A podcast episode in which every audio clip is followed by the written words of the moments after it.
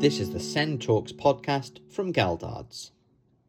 So, in this episode, we're going to switch things about, around a little bit. So, usually it's Salise who's doing the main bit of the interviewing. Um, this time round, it's going to be me. And the reason for that is one of the questions which has come up a lot in our our Facebook lives and also in um, kind of the feedback we've had from parents is how interested they are that Salise used to be a local authority lawyer and to kind of understand how, say, a local authority is thinking when it receives an appeal to the SEND Tribunal about um, an education matter, um, like a tribunal appeal. So we're going to swap it round. We're going to see how it goes. And I think by way of backgrounds, so Salise, you joined us about two years ago. Is that right? Yeah, Yeah. yeah. Although it feels like it's been a lot longer. Yeah, it really does. And when Salise originally joined us, we used to be on the other side of the table. So we used to do appeals to the SEND Tribunal, and sometimes we'd come across Salise on the other side. And I think most of our team decided not only was Salise a brilliant lawyer and someone that I think really cared about the cases from the other side and wanted to ensure that the kids that we were supporting were getting the right support. She's also a very good um, respondent lawyer. So we thought, hang on a second, instead of being against Salise, why don't we turn this kind of potential poacher into a gamekeeper? And I'm pleased to say that we were able to do that. And it's been brilliant because I think it's enhanced all of our practices in terms of understanding effectively what the opposition and appeal will do and what the kind of mind thinking is. And we thought it'd be good to share it with all of you, really. So Yeah. I think Salise, tell us about a bit about when you got involved in terms of being a local authority lawyer, the reasons, and then just tell us a bit about how a local authority works and Yeah. your role in it. So, um, I actually trained on the appellant side. So I was a trainee for uh for a small boutique firm, um, in central London, working for parents and appellants.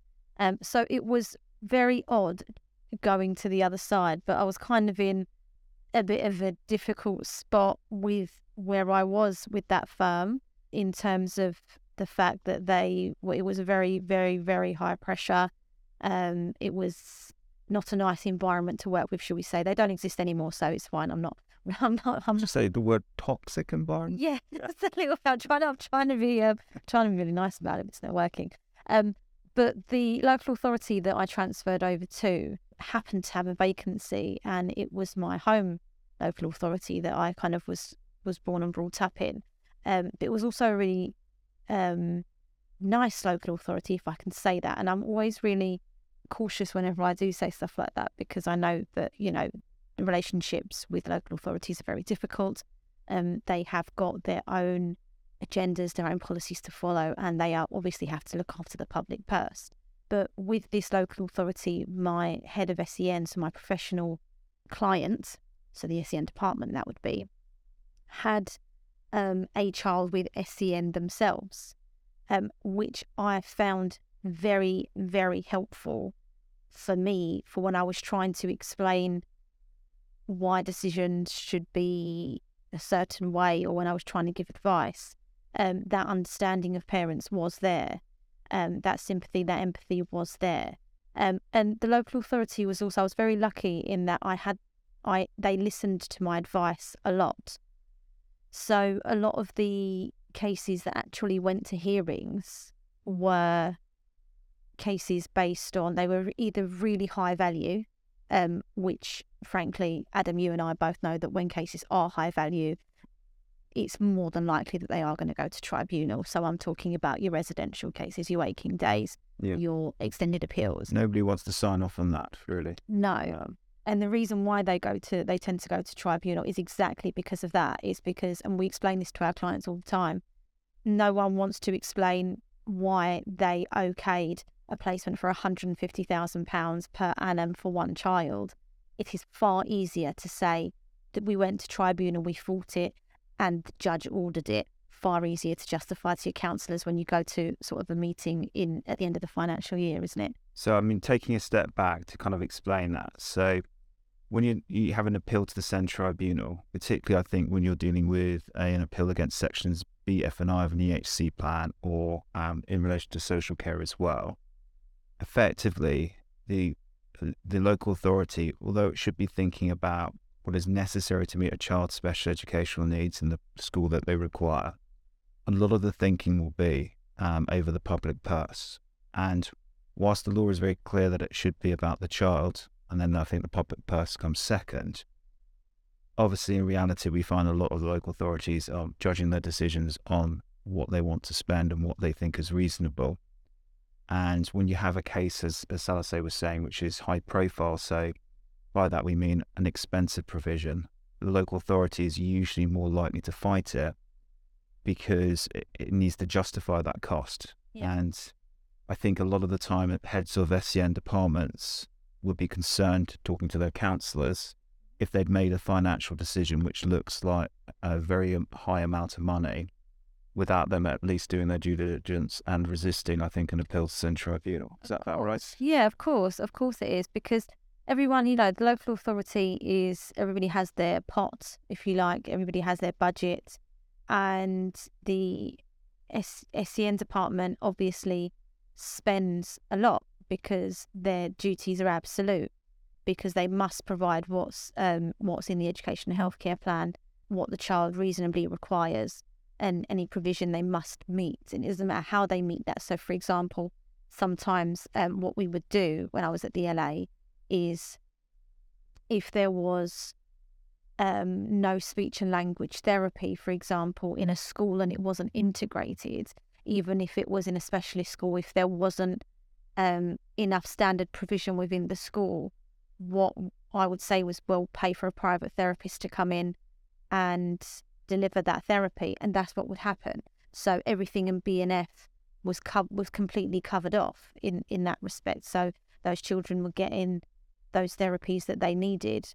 Um, yeah, so I mean, from what I see, there's I always felt sorry for well, I always do feel sorry for local authority lawyers because they do know the law, but they are kind of a little bit hamstrung by their heads of department Yeah. and their clients. yeah, And you're bound by your instructions, right? So exactly. So to explain that, um, when you're kind of representing, you have instructions and you have to really comply with that unless they are unlawful instructions. yeah, yeah, Um, so, you know, if you're asked to resist an appeal and there's a, a chance that you can resist, you have to do so, even if I suppose the chances of success are very limited. And I think I, I think there is a problem within local authorities about kind of understanding um, SEN, which means that when it finally gets to Salise, or it did get to Salise, usually the case is in a state already and someone has made a policy decision rather than a decision on individual needs. Uh, yeah. So I would get the cases when they were issued um, to tribunal. So we would get notification of a new appeal. So I'd have to look through that, make sure that there was, you know, take instructions and say, okay, why did you refuse this school? They want some more speech therapy. Why are we saying no to it? What does our speech language speech and language therapist say?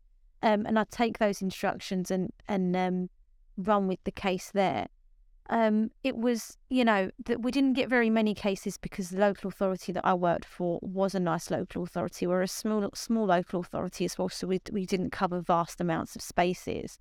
Was it a nice local authority or well organised local? It was a well organised local authority with good people. So my head of SEN, who had a child with with ASD, in fact, and who understood. I think around the beginning of um, of my time there, there was someone who wasn't listening to my advice, and I refused to go to tribunal because I said I'm not going to be professionally embarrassed in front of judges who know us because we frequently go to tribunal and we've all got a reputation. So I don't want the judges to know me as bringing very weak cases to tribunal, and that was a weak case. So just to clarify, not know know you as a local authority because you, you're always at tribunal, but know you as an individual lawyer. Yes, as an individual lawyer. So they knew us, um, they knew me from, you know, before, and sort of they knew that I'd transferred over. Um, and I said, I'm not going to be professionally embarrassed by this. You can get you can get a barrister to do it. Um, we lost the case, and from that point on, I think I kind of earned the respect that, you know, they were, my advice was frequently followed.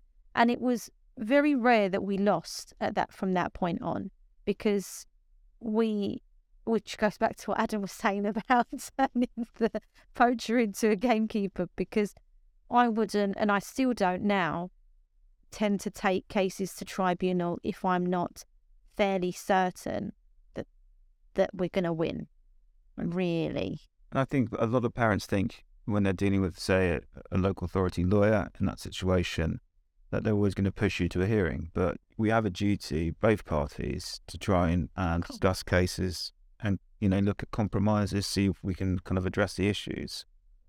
And what always kind of amazed me about, I suppose, dealing with your local authority was if they realised that you know they didn't have much of a case, they would look at that and think, okay, how do we get somewhere in the middle? Maybe as a happy compromise.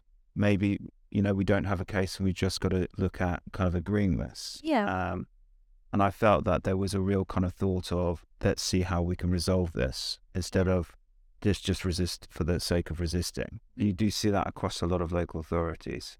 Yeah. I thought it was interesting you mentioned um, case officers are not being very good.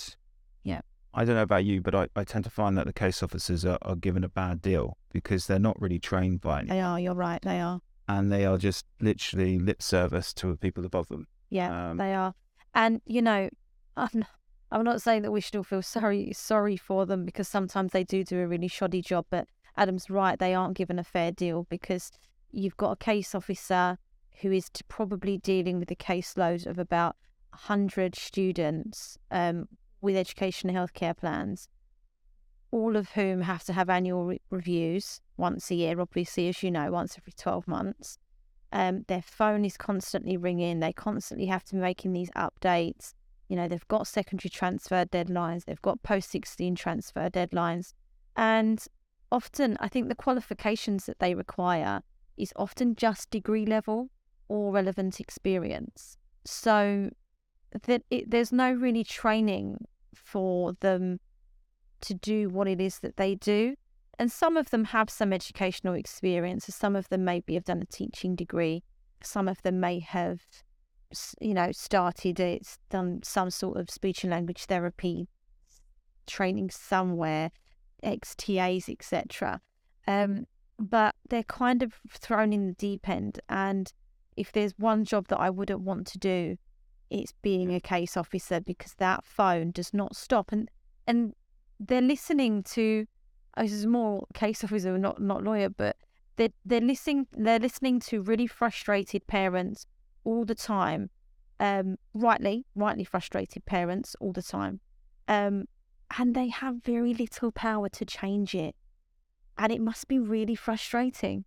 Well, I also think you kind of, oh, I don't know what the word would be, but I think by doing this, you know, day in, day out, your kind of ability to kind of be compassionate and, and see what's in front of you and, and feel the case disappears. You Yeah. become, it becomes just another number. You're case hardened, really, aren't you? Um, and I, I worry about that, but I also worry about a lot of the case officers about the kind of training and experience that they get. So you said they might have some experience in education, but you tend to think that they've been trained internally, so they are usually going on a local authority's agenda, although effectively Yeah.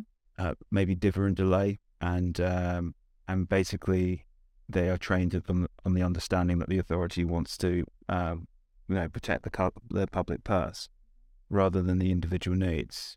So you do get quite a lot of uh, I think fake news coming through Yeah. Um, yeah. from those departments and Gaps in their knowledge, isn't there? yeah, and I- I think a lot of parents originally, at least, you know, they really believe that because in your head you think that the local authority, something that you pay money towards, is really on your side, but it's not really. It's on the side of saving money. Yeah. Um, Yeah. so, I mean, I, when I was thinking about today and doing uh, the kind of podcast on this, the other side of what I was thinking of is almost a kind of championship manager kind of approach of if I was taking over a local authority, what would I do to change it? And I thought with you being the local authority's lawyer or ex lawyer, so to speak, you were probably in a good position to kind of look at that. So I think one of the things with case officers is better training and probably better external impartial training might be the best Yes. way forward. Yes. Uh, I used to do that for them. oh, really? Yeah.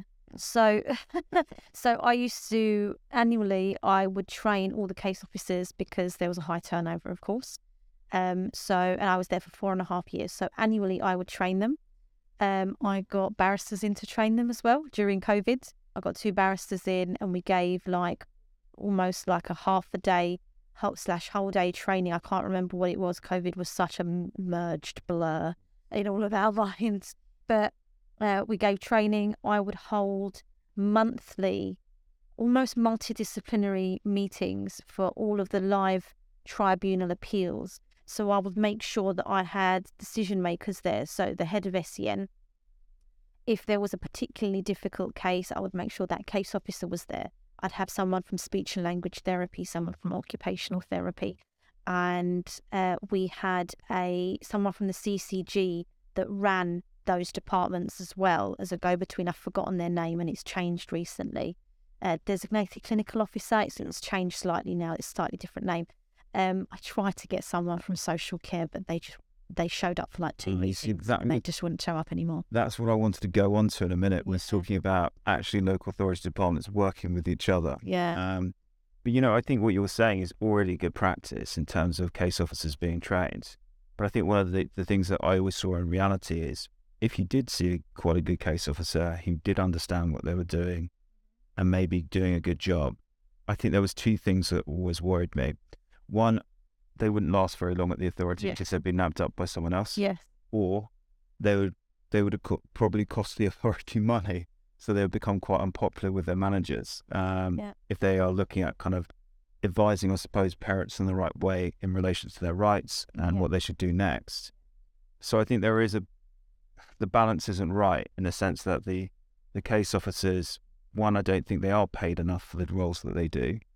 So it means keeping hold of people who have, I suppose, been upskilled and understand what they're doing is really hard.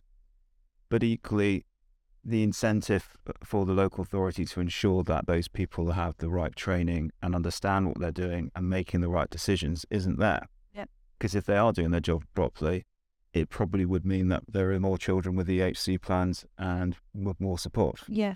And we've always talked about how convoluted that is because if you don't put the right support in, particularly early on, the kind of damage that you're having to undo later on is quite significant.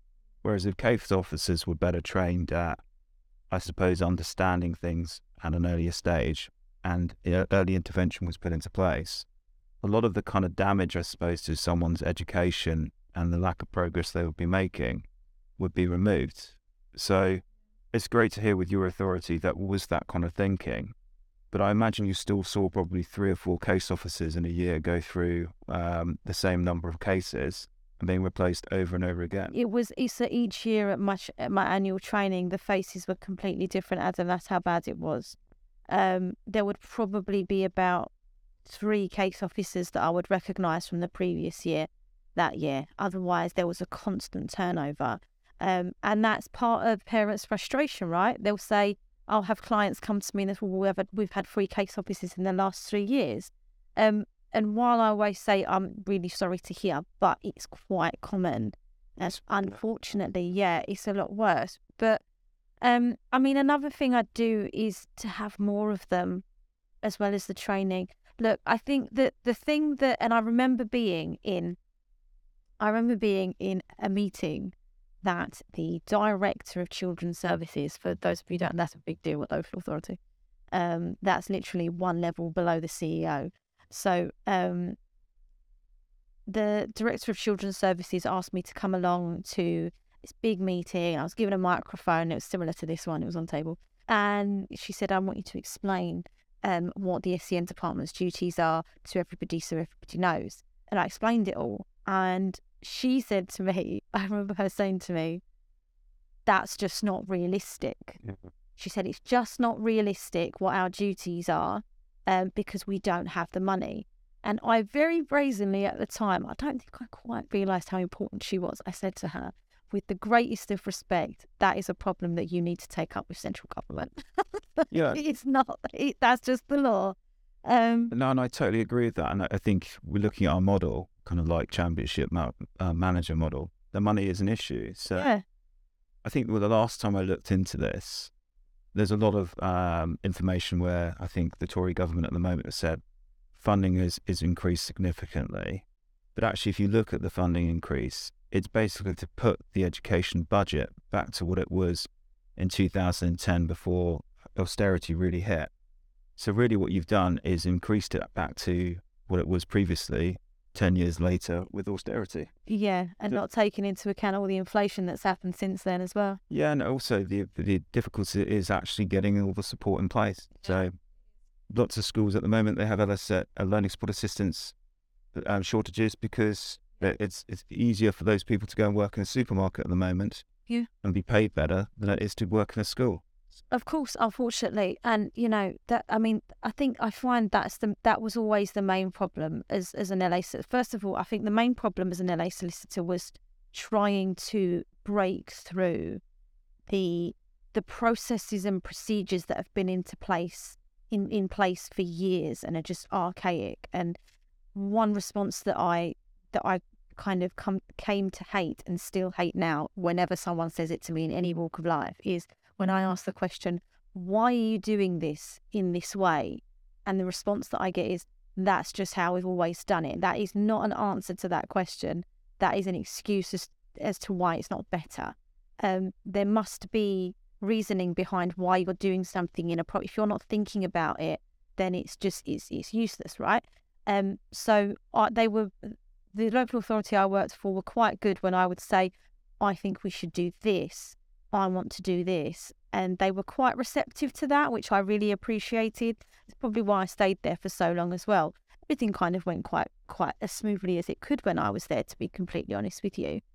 Um, but there is the the the second the second hardest thing I'd say is that our duties, so the local authorities' duties, are in direct conflict with the public purse. If if they had the money there, then I don't think there would any be any problem putting into place all the speci- specified and quantified provision. But it's in direct conflict with their lack of funding, unfortunately. And you we can see it now as well, can't we? I mean, there's a local authority. I'm not going to mention names, but that just we're having to issue pre-action protocol letters almost on a weekly basis because they don't have enough educational psychologists to go out and do assessments so that they can make a decision as to whether or not an education healthcare plan is going to be issued or not or what's going to be in it. And it's it it's just uh, it, it it's just so it's so strange. I just think what you've just you've just not got enough eps go and get private eps because you've got a statu- statutory deadline but obviously they can't because it's because it's about the money. It hasn't got enough funding to actually make the system work. The actual legal system is very good. The idea of an EHC plan, the law, the code of practice, all of that sort of things is where I actually think it should be. yeah Obviously, I think it needs to be troubleshooted to make the system better. And, you know, we, we've talked about that previously about how you could make what we have as a system much more uh, smoother and yep and more accountable um, in terms of local authority failures. But the basics are there. And there's also still this idea that, you know, there's these terrible parents out there trying to play the system to get their kids Yeah. ridiculous provision, which it doesn't exist. I, I've been doing this for 16 years. I've never met one of those parents. Um, the reality is, is there is not enough provision out there. There's not enough decent schools. And what you were saying about, you know, we've always done it this way, there is no kind of thinking or changing the system.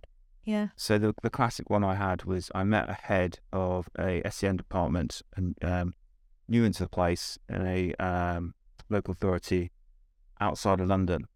And well, when we met up, the reason we met up was to actually talk about how we might be able to work against each other, but with each other. Um, yeah agree disagreeably. Yeah interesting Um, Yeah. Um, but you know, if it's of benefit to to our clients and it's of benefit to the local authority, and it avoids that kind of appeal situation and the stress of it, of Yeah. course we'd always look at that.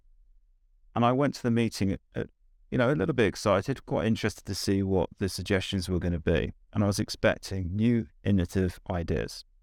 Instead, what I was head, um, hit with was we got this really good idea. We're going to attach these new units at, attached to mainstream secondary schools for children with autism. And by doing that, these kids can come out of their special schools and attend mainstream. And I just sat there and I was just like, Sounds like the green paper. yeah. Well, I sat there, and I was like, you've just missed the complete concept. There, there are some children out there they just can't be educated in classes of 30. The environment of a large secondary school is just not enough. It's just it's just the same old story. I mean, saying that, what what we did in my local authority, interestingly enough, is um, from so from when I first got there, I was I said, you know, we need more special schools. We need proper special schools that not this generic, excuse my phrase, phrasing, dumping ground for everybody with SEN. Yeah. Um, the elephant gradient. Yeah, exactly. Specific schools for children with specific types of ASD or MLD or um, physical difficulties, for example, etc. Um, and they did it. They did it. So by the time I left, one new school, one brand new MLD school was built, um, secondary, because uh, the main problem was secondary, really, because primary a lot of you know a lot, a lot of our children that we have they are they can get by at primary school a lot of the time and um SEN kind of tends to um especially like autism ADHD sort of tends to come through around six maybe seven some you know so by the time everybody gets their ducks in a row um but the secondary schools were more pertinent. So we had an MLD school that was built um maximum eight students to a class uh, yearly intake of about 30, something like that, 40 maybe, something I can't remember.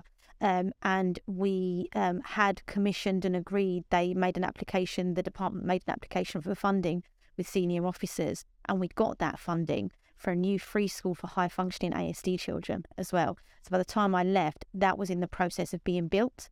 Um, so that that is new, that is innovative, that is people listening to what I was saying and what other members of the departments were saying in that we need more specialist schools if we want to keep it's a it's a long term investment, right? So if we want to keep these children in um, the borough, first of all, and in um, places where we are commissioning those places, we need those places to be better. So we need to spend more now, make sure we've got good provisions, and then get these kids in into there.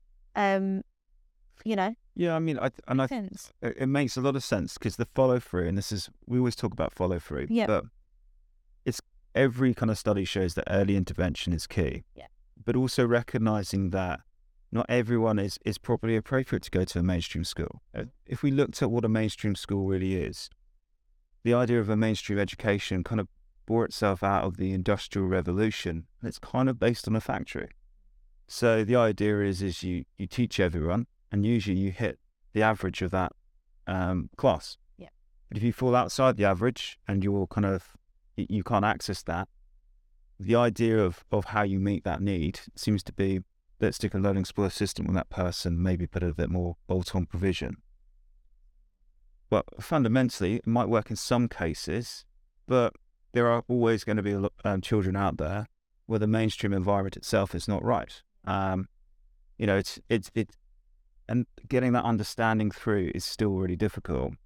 And I agree with you. More local authorities should be doing what your your previous authority were doing, which is build more provision. Um, I know it seems expensive, and it probably is in the short term, but in reality, if you can address those needs, you're probably going to have people who will become adults who can actually access society, hold down good jobs, or if they, if their needs are too great for that, live as independently as they can. Yeah, exactly. And that should be the aim.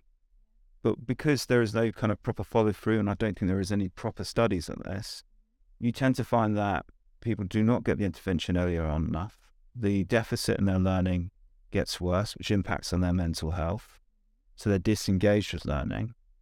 So before you've even to start trying to make help someone make progress, you've got to undo that. Yeah.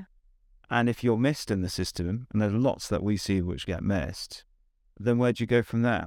You might be lucky, I suppose, in the future that you're able to kind of find a career and kind of move on anyway. But we also know statistically as well, and I'd, I hate saying this because I feel like um, I'm saber rattling and scaring people, and I don't want to do that. But the, the reality is, is if we look at people who are not in work, um, employment or education, and if we look at, say, the prison system as well, in terms of people with mental health difficulties who haven't got basic reading and writing skills, is significant. So I diagnoses that haven't been diagnosed. Yeah, I think there's going to be a study on that coming out. So I saw something on the television. Yeah, and I hope that's the case because I think what we've got there is the the aftermath of not providing the right provision. Yeah. At an early stage, because there has been no follow through, we failed a load of people, and as a consequence, they have not been able to access society and they haven't been able to contribute. And that's what we should be looking at. We should look at the outcome which is going to happen if we don't put the provision in place. So let's take your kind of stat, not standard because none none of our kids are standard, but your kind of the common um, high ADHD type profile um, of young person, high anxiety, high ADHD. Um, if that if that child isn't if that if that um, SEN isn't addressed in that child from a young age, then that that's the only route for them. Really, you can see it them going straight into prison if they're not if if that's not addressed at a young stage. I've got several young people um, that I'm dealing with at the moment where we are trying to get them the placements that they so desperately need and deserve because of that type of a because of that type of ADHD that they've got. And I think it's so like I'm actually so angry now because I think local authority, if you just give us what we're asking for, because they need it, and here's all the reports, we are potentially avoiding that in the future. And that is going to cost you so much more than what I'm asking for from you now. Um, it's well, it's that short term yeah. termism, isn't it? Excitedness. There's no, I, I don't know about you, but I don't see very much in terms of clear strategy for the future. The other thing we didn't talk about is the fact that other departments have a, a role to play in this, and they just don't. So, to ex- explain to kind of our, our, our listeners, with an EHC plan, it's an educational health and care plan, but actually the only people who have any legal duties in it are the local authorities' education departments, although it's the local authorities at home. And although if, if you outline, say, social care provision or medical um, provision in a plan, they are provided by other services and they have a best endeavours duty. What we tend to find, and it's always been a historical problem, is those departments and all the NHS is jealously guarding its own pot and is hugely resistant to actually funding their side of the pot which means that the local authorities' pot is very small and getting smaller because these other departments won't do their job properly. And we just need a new system. We need a new way of thinking about it. I think what you were saying earlier about that kind of multidisciplinary approach, that's the one we should be using. Yeah, it should be. And I think if I was looking for a change with the EHC plans, it would probably be looking at making, um, you know, the social care and medical care provisions legally enforceable. Yeah. I think it would stop that happening. And obviously, we need to talk about accountability, but I think if we start that, we'll be here all day, wouldn't Yeah, I can another hour on that one. um, well, look, so I say thank you for kind of giving us that insight into local authorities. I actually think this is one of the podcasts that if anyone has anything that we haven't covered today, really, and they'd like us to do another kind of podcast on this, I think we've got probably another um, episode to do on this. Yeah, I agree. I mean, I think um, if you if you kind of have specific questions or want us to do something else, just let us know. And I feel kind of I feel kind of a little bit bad because I feel like we sat here we bashed the local authority structure for for some also the best part of 40 minutes. But the thing with the way that my mind and your mind works is we come from a like a commercial background. We come from the the the um, pri- private practice right? So when we see things that are inefficient and we see a process or a, or a setup and and it's not working right, it's not as efficient as it should be, our mind just looks for ways to make it better. And there's so much that we could make better in local authorities and the structure and everything. And the fact that no one does it is is really, really frustrating. I think that probably putting an early intervention and recognizing needs earlier, long term, saves the local authority more money. Um, and there's some great examples of that. With my local authority, where my, my son has an EHC plan, even before he had an EHC plan, the, the local authority has a really good um, system for spe- speech and language therapy. So he was basically getting weekly speech and language therapy without a plan. And that's pretty unheard of within Yeah. most local authorities. But I was thinking about it the other day. What is an education? It's it's about kind of developing your ability to communicate with people in loads of different ways. So um, we can do that through reading and writing, and we can do that through speech. So if you're putting in that early communication, which is the fundamental about being able to speak and talk to people, Yeah. and that intervention earlier, it's likely that your outcomes are going to be better. So that is a good example of where you're doing things differently and making sure that provision at early stages is good. We talked about the green paper and the good things about that. Yeah. But you know, it shouldn't be us sitting there thinking, "Hey, this could be a way forward." There needs to be clear planning because I reckon that would probably save the local authority a lot of money in the end. So I mean, if anyone from the SEND reviews is, is listening to this, if you want us to come in and give you like a structured change, happy to do so. Well, thank you very much. thank you. Thanks.